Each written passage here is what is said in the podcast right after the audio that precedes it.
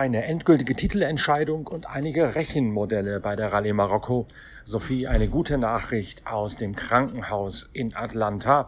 Das sind die Themen vom Sonntag nach dem dramatischen Petit Le Mans auf der Road Atlanta in Georgia. Und genau von dort aus dem US-Bundesstaat Georgia in den Südstaaten kommt die erlösende Nachricht schlechthin.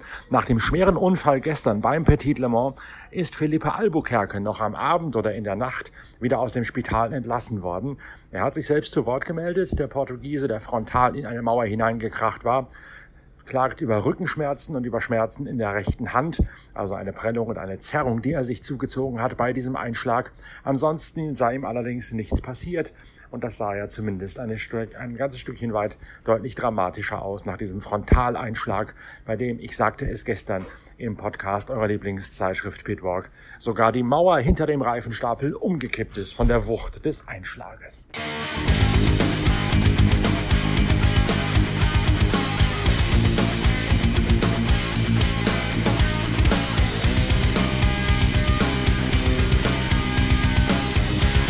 Marokko geht es weiter mit der Marathon-Weltmeisterschaft und am Sonntag ist die erste Entscheidung gefallen. Nasser Al-Attiyah ist der neue Weltmeister im Cross-Country Rallye Raid Geländesport. Nasser Al-Attiyah gewinnt die Tageswertung vor Carlos Sainz, Sebastian Loeb und Yazid Al-Raji. Und damit kann er rein rechnerisch nicht mehr vom Saudi mit seinem brandenburgischen Beifahrer Timo Gottschalk eingefangen werden.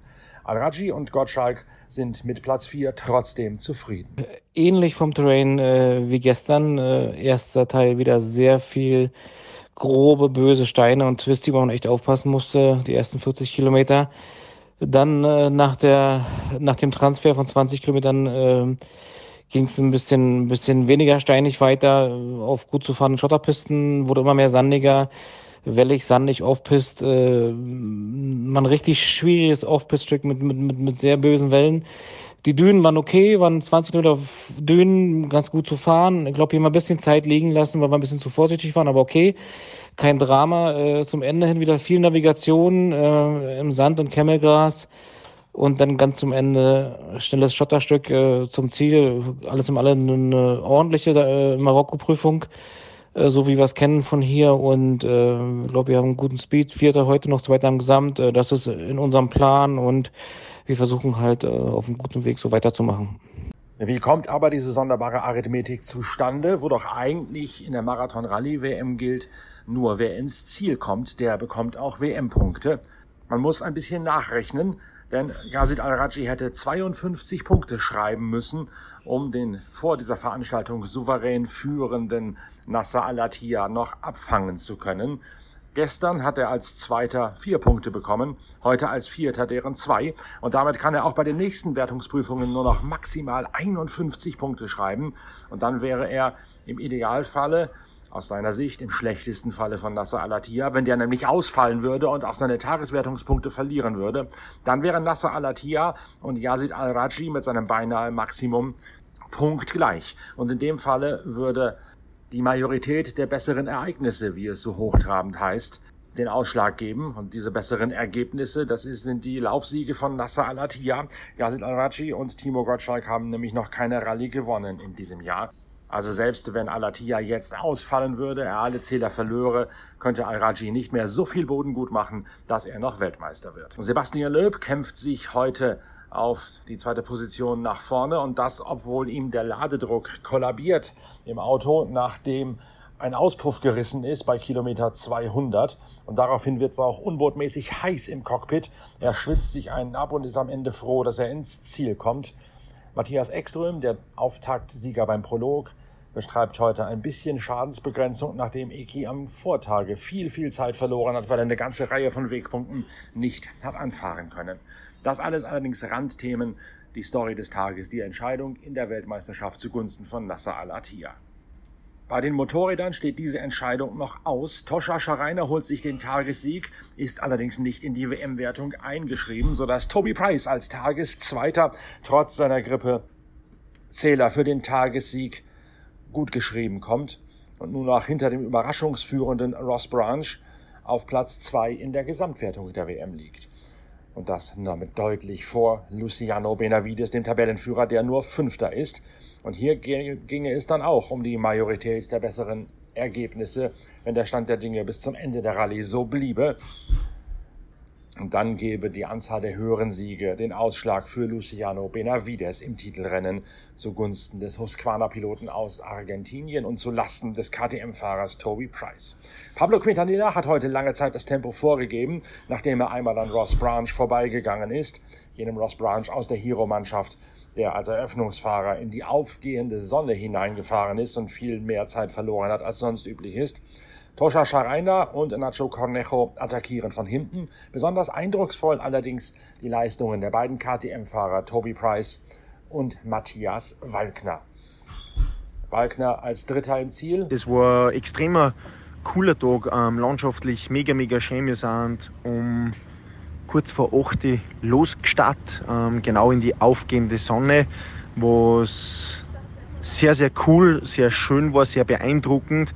Aber zum Rennen fahren jetzt speziell am Anfang die ersten 30, 40 Kilometer nicht so klasse, weil man muss halt echt extrem aufpassen. Man darf da ja nichts übersehen und ich hätte mir da gewünscht, dass ich mir ja 10 Minuten mehr Zeit lassen kann, damit ich, damit ich den Moment, diese, diese Energie ein bisschen besser aufsaugen kann, ein bisschen besser wahrnehmen, aber ja, es ist dann gleich mal besser geworden. Wir, sind dann, wir haben dann die Richtung geändert und habe dann versucht, dass ich relativ gut reinkomme.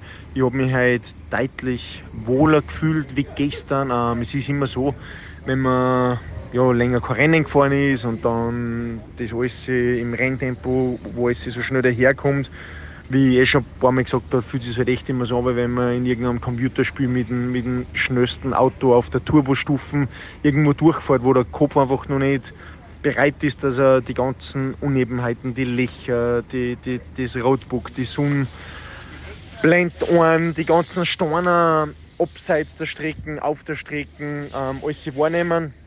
Da habe ich das Gefühl gehabt, da bin ich heute viel, viel besser zurechtgekommen. Ähm, ich habe hab viel weniger Aha- oder, oder, oder Wow-Momente gehabt. Das heißt, ich habe mich deutlich sicherer gefühlt wie gestern. Bin den ganzen Tag allein gefahren. Es war dann ein bisschen schwer, abzuschätzen, wie, wie die Pace ist, weil ich mich jetzt nicht übertrieben schnell gefühlt, weil es so, so, so sketchy, so tricky war zum Gas geben, weil es war halt 10 Kilometer Vollgas zum Andrucken auf einen schnellen Shot, wo du ja, die ganze Zeit 150, 160 km/h dahin fährst und dann auf einmal fährst in einer in eine Stornerviertel rein, wo dann, wo dann wirklich Fußball große Steine herumliegen und da diesen, und da diesen Mix zu finden aus Pushen, Vollgas, dann wieder ein bisschen rausnehmen, war echt nicht einfach. Ähm, bin mit dem fünften Platz halt relativ zufrieden. Ähm, ich muss jetzt schauen, ich glaube, ich habe an die fünf, fünf, sechs Minuten verloren. Es war natürlich nicht optimal als Dritter zu starten, aber das Ziel ist normal immer, dass ich die Fuhr dann einhole oder dass ich nicht eingeholt werde. Ähm, zweiteres habe ich erreicht, vorhin habe ich es leider nicht ganz eingeholt, aber allen im allen habe ich gut pushen können, habe mich wohl gefühlt, habe mich von den Kräften her ja, ein bisschen, bisschen der Fan war gestern schon relativ gar. Und ja, ich glaube, wir sind voll bei der Musik dabei. Wir dann morgen wieder vom Setup her ein bisschen was ändern, wie wir eh schon von mir, von mir kennen. Und ich nehme halt dieses Rennen jetzt, oder ich habe jetzt da viel mehr zum Gewinnen wie zum Verlieren. Von dem her ist es mir wichtig, dass ich ein gutes Setup finde, mit dem ich dann bei der Dakar fahren kann. Ich tue jetzt dann vorhin auch wahrscheinlich die Bremsen nochmal tauschen. Ähm, wir haben ein bisschen ein Temperaturproblem, weil man da in Marokko auch relativ viel Stop and Go fährt. Ähm, ich fahre jetzt da mit einer anderen Bremsscheibe, weil ich bin halt zwei, dreimal, ja, ich fast ins Lare gelangt, da bin ich dann bei einer Kurve ausgeschossen in, die, in, in, in so ein Steiner Viertel rein und da ist dann wichtig, dass die Bremsen auslässt und dass du möglichst gerade drüber fährst, damit du nicht irgendwie, dass nicht irgendwie seitlich einen Schluck kriegst und du, du stürzt. Und Schnitt war, glaube ich, auch, was sie jetzt gesagt haben, so fast 120. Also es war echt eine schnelle, knackige Etappen, was ja, alle Stickeln gespielt hat. Einen Führungswechsel gibt es in der Wertung für Side-by-Side-Prototypen. Seth Quintero und Dennis Zenz übernehmen Platz 1 vor Mitch Guthrie und Marek Goschal. Dennis Zenz schildert, wie es dazu kam.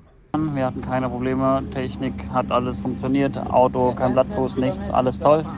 Wir äh, haben beide einen guten Job gemacht, war hier und da Navigation wieder echt tricky. Wir sind teilweise auf den Spuren von gestern im anderen, in der anderen Richtung unterwegs gewesen, wo es so schwierig war. Ähm, ja, dementsprechend sind wir mit dem, was wir getan haben, happy. P3 heute bei den T3-Prototypen äh, übernehmen damit die Führung, weil zum einen äh, Erik Goxgal Probleme hatte. Der ist noch immer draußen in der Prüfung. Ähm, und äh, auch ein zweiter MC5 mit Goxgal Probleme hatte. So viel vom Sonntag aus der Wüste von Marokko. Ihr könnt euch schon darauf freuen, dass wir schon bald das tagesaktuelle Video auf unserem YouTube-Channel, unserem Streamingdienst Pitwalk TV veröffentlichen werden. Und dann hören wir morgen wieder voneinander, wenn es um die nächste Etappe der Rallye Marokko geht. Schön, dass ihr dabei gewesen seid. Schönen Sonntag noch. Auf bald. Euer Norbert Okenga.